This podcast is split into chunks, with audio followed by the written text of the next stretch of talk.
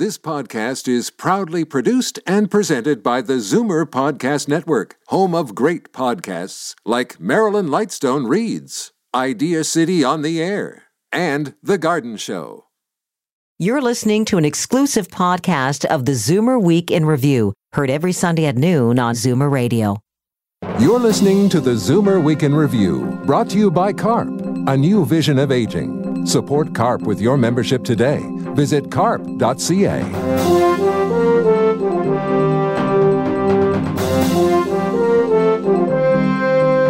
Good afternoon and welcome to the Zoomer Week in Review, all things Zoomer worldwide. I'm Libby Znaimer. We've all heard about dry January, where people swear off alcohol for a month after the holidays.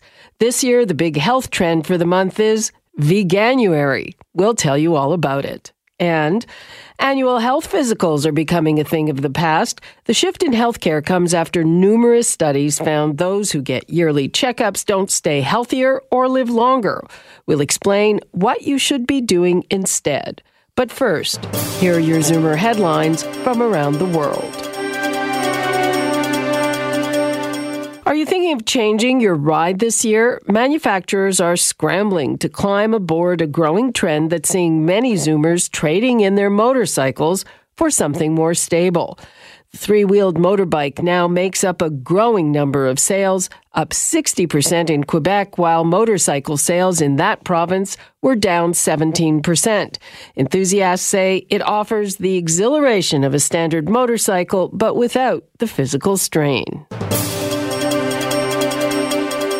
France's Jeanne Calment, widely recognized as history's oldest woman upon her death at age 122, may actually have been a 99 year old impostor, according to an explosive new theory from Russian researchers. According to a paper by mathematician Nikolai Zak and supported by gerontologist Valery Novoselov, the real Jeanne Calment died in 1934 at the age of 59. This theory posits that the woman who achieved fame as history's oldest person was actually her daughter Yvonne, who assumed her dead mother's identity in order to dodge steep French inheritance taxes.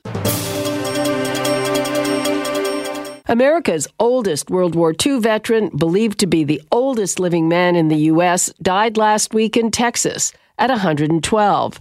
Supercentenarian Richard Overton said the secret to his long life was just to keep moving, and he also smoked cigars and drank a bit of whiskey. Michelle Obama has replaced Hillary Clinton as the most admired woman in the United States, according to the latest Gallup poll. The 54 year old former First Lady stepped into the spotlight recently with the release of her memoir, Becoming, where she reveals personal stories. Michelle and Barack Obama, who have a phenomenal marriage and who love each other, we, we work on our marriage and we get help with our marriage when we need it. Michelle Obama's book tour will bring her to Toronto in May. I'm Libby Znaimer, and those are your Zoomer headlines from around the world. Not since Movember has a month long campaign had such a catchy name, and more than a quarter of a million people around the world have signed on since it started five years ago. I'm talking about Veganuary, when people stop eating meat, eggs, butter, and more while they try out the vegan diet in January. Veganism is the strictest form of vegetarianism. I spoke with registered nutritional consultant Rose Reisman about the trend. I see it just in catering. I see it in the restaurants. You know, living, of course, in Toronto, we, we do have a lot of vegan restaurants, and they're outstanding. It doesn't surprise me. I know that it's quadrupled over the past decade veganism. And you know it is the strictest form of being a vegetarian. So i think people don't realize it's not only meat poultry fish and anything with an animal but that means butter that means eggs anything dairy. So you really have to get your head around it before you start it. It's not something you wake up and say okay i'll try it today. You really have to commit to it. I think to a certain extent it's also generational. Do you find that? Yeah, absolutely. I mean, I have four children, and I look at my four, and I'd say two already are borderline like flexitarians, meaning you know they'll occasionally have a little bit of fish or that. Um, but one would love to be vegan, but she found she just didn't feel as well being vegan, and she ate very carefully. You know, she did have you know she bought fortified foods as much as she could. She did take supplements, but she found she was having more chronic fatigue. So was she doing it at thousand percent? Maybe not. So I think a lot of it is trying it. But but the fact is this, Libby. I think that if you're going to do it, do it, and don't say this is going to be your life try it and see how you feel and if it works for you. My concern is if you're a carnivore and if you're eating meat and chicken, you know, on a daily basis, which, you know, many Canadians are, this is going to be tough to sustain. I'm hoping that people don't go back to indulging in heavy red meat again. I'd like to think that this is a way of educating someone to say, hey, there's a whole other world out there of food that is more environmentally friendly, a lot healthier for me if you do it properly. When you encounter people, do they do it more for the, you know, they don't want to kill animals and they want to be easier on the environment or more for their own health? I think it's a mixture. I mean, I think today we're so much aware of what we're doing to our environment. You know, the carbon footprint that cows and larger animals are, are putting to stress on our environment you know, often you see teenagers wanting to get into it. They don't want to kill an animal. It's all about the morals of animals. But I think as people get older, it's a lot of health risks. So you're eating too much meat. You might have high cholesterol, high blood pressure. You might be diabetic. You suffer these chronic diseases that you know will not have you live as long as you'd like to. So people do start saying, okay, you know, it's going to be meatless Monday and start going into it slowly, which is what I would recommend for people to do. Are we really looking, like I'd like to look in these people's homes. I'd really like to see how they're doing it because I've seen people devour cookies. I mean, you can get breads, you can eat a lot of unhealthy starches and simple carbs and call yourself a vegan. And I've seen many an overweight vegan. So are you doing it properly? I mean, if you are, you really have to be listening and adhering to the four food groups of legumes, nuts and seeds, grains, vegetables, and fruits. So that's how you have to know if you're really doing it properly. And if you are doing it properly, you will have good energy, but there are a lot of nutrients that you may not be aware of that you are lacking in this diet. One of the things is calcium and vitamin D, and that's our bone health. So that's what leads to osteoporosis. Even your immunity is affected by it, and you normally find that in salmon, pork, oysters, eggs. So what you have to do is increase your intake of dark greens, beans, nuts, and look for fortified foods with calcium and vitamin D. It seems to me that these days, fewer and fewer people actually cook, and they rely on Right. prepared food. Right. And well, I guess there's more than there used to be, but I don't know how easy it would be to just stop somewhere on the way home and pick up a whole vegan meal. Not easy. I mean, if you live in a big city like Toronto, you can go to Whole Foods, you can go to the Big Carrot.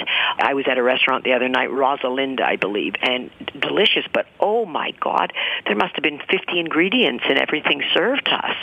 I think when people start doing it, then they get a little, you know, laid back and start saying, well, you know, these chips are, are vegan, you know, maybe I'll eat some of these.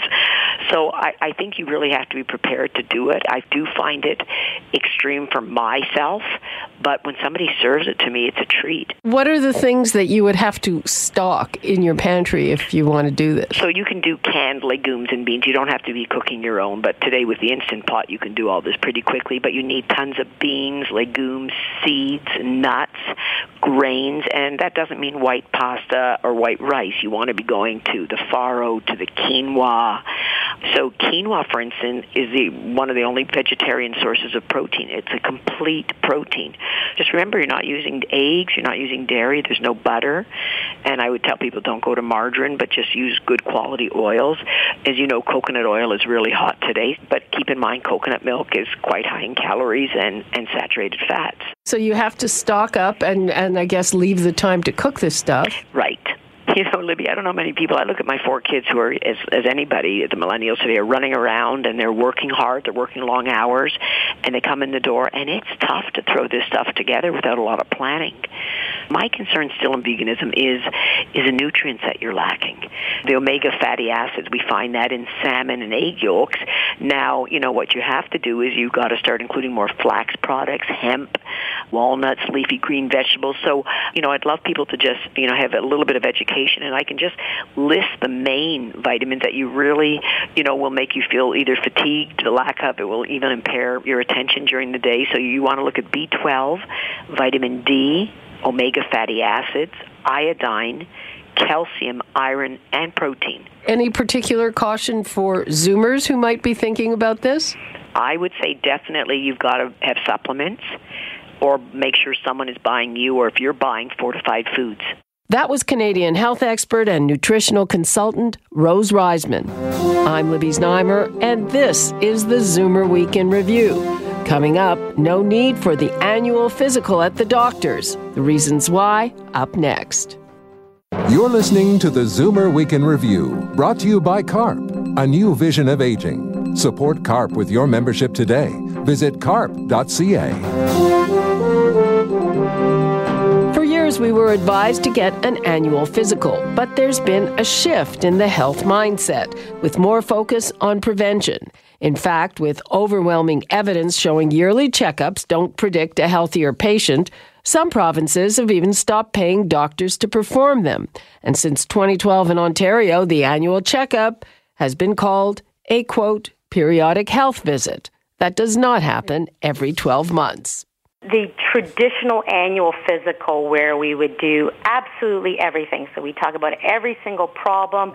We do vaccinations, we would do screening, we would do what we call a functional inquiry where we would go through every system in the body and ask questions around that, plus fully examine the patient. Really required a lot of time, but we didn't really get a lot of bang for a buck out of it.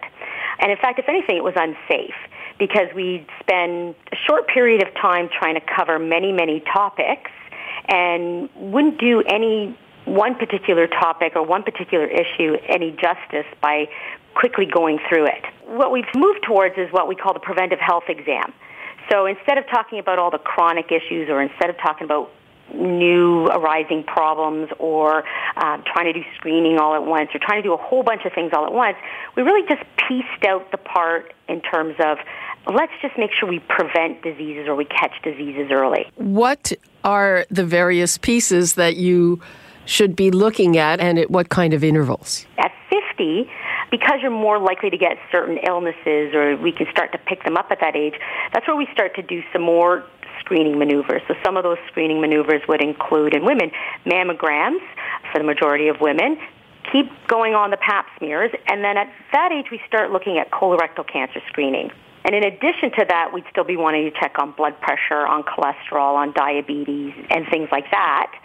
And then over the age of 74, which is around the time that we, for most people, stop screening for breast cancer and colorectal cancer, is where we sort of do more senior management. So we start looking through all the medications that people have been given over the last year or two, seeing if they're still the right medications for them, seeing if the evidence still supports giving those medications.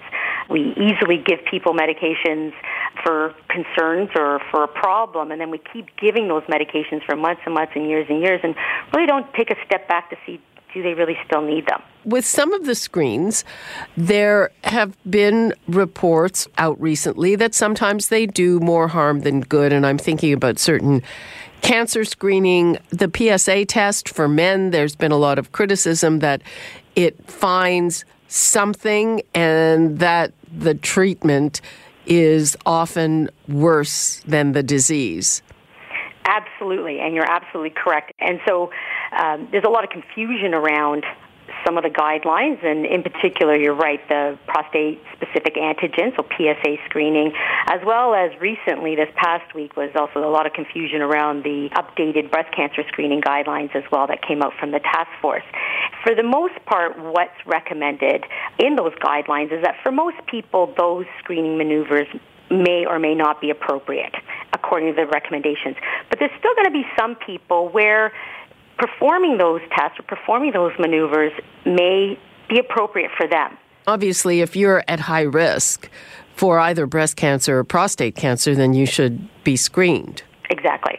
Now, what are those new guidelines?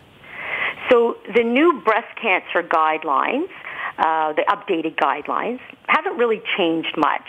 We still definitely recommend women aged 50 to 74 for the majority of women or for most women that mammograms are appropriate and that they do save lives. For most women, the risks outweigh the benefit. The big concern, the big risk in women under the age of 50 is unnecessary biopsy, unnecessary testing, and the anxiety associated with that biopsying and testing. You mentioned that screening stops at the age of 74. Why?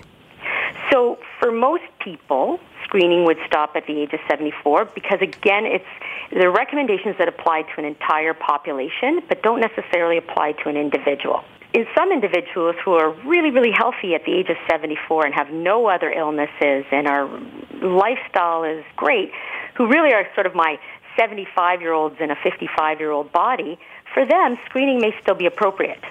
And so that's where it's a good discussion to have between a physician and an individual patient as to whether or not it may be beneficial for them to continue screening. They actually looked at all the literature and saw that for the majority of people, doing all of that, let's talk about all your problems, let's do a functional inquiry, let's go through every system in your body and ask you questions about that and examine everything in your body and do a whole bunch of tests, they actually found that it didn't make any difference. And if anything, by doing all that, it took away from lengthier discussions about the things that are important. But they did find that in those people, as they age and as they got older over the age of 65, that in those cases there may be a small benefit to actually doing the preventive health exam. With these preventive health checks, that doesn't happen all at once. This has to be a number of appointments over the year, right? So the preventive health exam would just be talking about prevention and screening. If you're a healthy person, it's making sure that we catch things early or we prevent things screening through detecting things when you don't have symptoms and things that have been shown to be effective, that the research has shown that in certain age groups and certain target populations, that administering these tests are actually beneficial. Bringing up of the new concerns or bringing up of symptoms, where, for example, some patients, what they would do is they say, well, you know what, I'm having my, my physical, I'm having my annual health exam in February so when I go there in February for my annual health exam, I'm going to bring up this chest discomfort I've been having. Or I'm going to bring up this new mole that has been changing. And that waiting to do that and waiting for your annual health exam to do that is where it becomes unsafe. And so when you have those symptoms, that's really when you should be presenting to your physician and not saving it up for that annual health exam. That was Dr. Lisa Del Giudice with the Family Health Team at Sunnybrook Hospital. I'm Libby Znaimer, and this is the Zoomer Week in Review. Coming up, the story behind an iconic 60s protest song. You're listening to the Zoomer Week in Review, brought to you by CARP, a new vision of aging. Support CARP with your membership today. Visit carp.ca. Welcome back to the Zoomer Week in Review, all things Zoomer worldwide. I'm Libby Znaimer. It's time for your International Arts Date Book tips for those of you who are jetting around the world. Here's Jane Brown. The Louvre in Paris is enjoying a record number of visitors thanks to power couple Beyonce and Jay Z. The musicians shot a popular music video there, and it sparked so much interest there were more than 10 million people who visited the iconic museum in 2018. The museum also credits the increase in museum visits to an art exhibit by a French master and the recovery of tourism in France. Until March 3rd, the Cleveland Museum of Art presents works by 20th century American art icon Georgia O'Keeffe, showcasing 140 pieces done throughout the artist's 65 year career. Canadian artist Brent Wadden weaves new works for his third UK show at Pace Gallery in London. The trained painter was introduced to weaving while in Berlin in 2004. The exhibit runs until next Thursday. And on now until Sunday, the Israel Museum in Jerusalem presents an exhibition of six decades of the Russian avant garde artists. I'm Jane Brown, and that's the International Arts Date Book. This week, musician Stephen Stills turned 74. The singer songwriter and multi instrumentalist is best known as a member of both Buffalo Springfield and Crosby, Stills, Nash and Young. He wrote and sang one of the most iconic songs of the 60s, inspired by events that took place on the Sunset Strip in Los Angeles. A curfew to prevent congestion after young people left the nightclubs was seen as a violation of their rights. So young hippies and rock and roll fans planned a massive demonstration. In November of 1966, a thousand people rallied, and the crowd included high profile names like Jack Nicholson and Peter Fonda. Stephen Stills was inspired to write this well known protest song about those events. Here is Buffalo Springfield with For What It's Worth. There's something happening here. That was Buffalo Springfield with For What It's Worth, written by Stephen Stills, who celebrated his 74th birthday this week. And that brings us to the end of this week's edition of the Zoomer Week in Review. I'm Libby Znaimer, and thanks for joining me today. Be sure to come back next week to stay up to date with all things Zoomer worldwide. You've been listening to the Zoomer Week in Review, produced by MZ Media Limited. Executive producer Moses Znaimer. Produced by Christine Ross, Michelle Saunders, Paul Thomas, and Andre Lowy. This has been an exclusive podcast of the Zoomer Week in Review, heard every Sunday at noon on Zoomer Radio. This podcast is proudly produced and presented by the Zoomer Podcast Network, home of great podcasts like Marilyn Lightstone Reads, Idea City on the Air, and The Garden Show.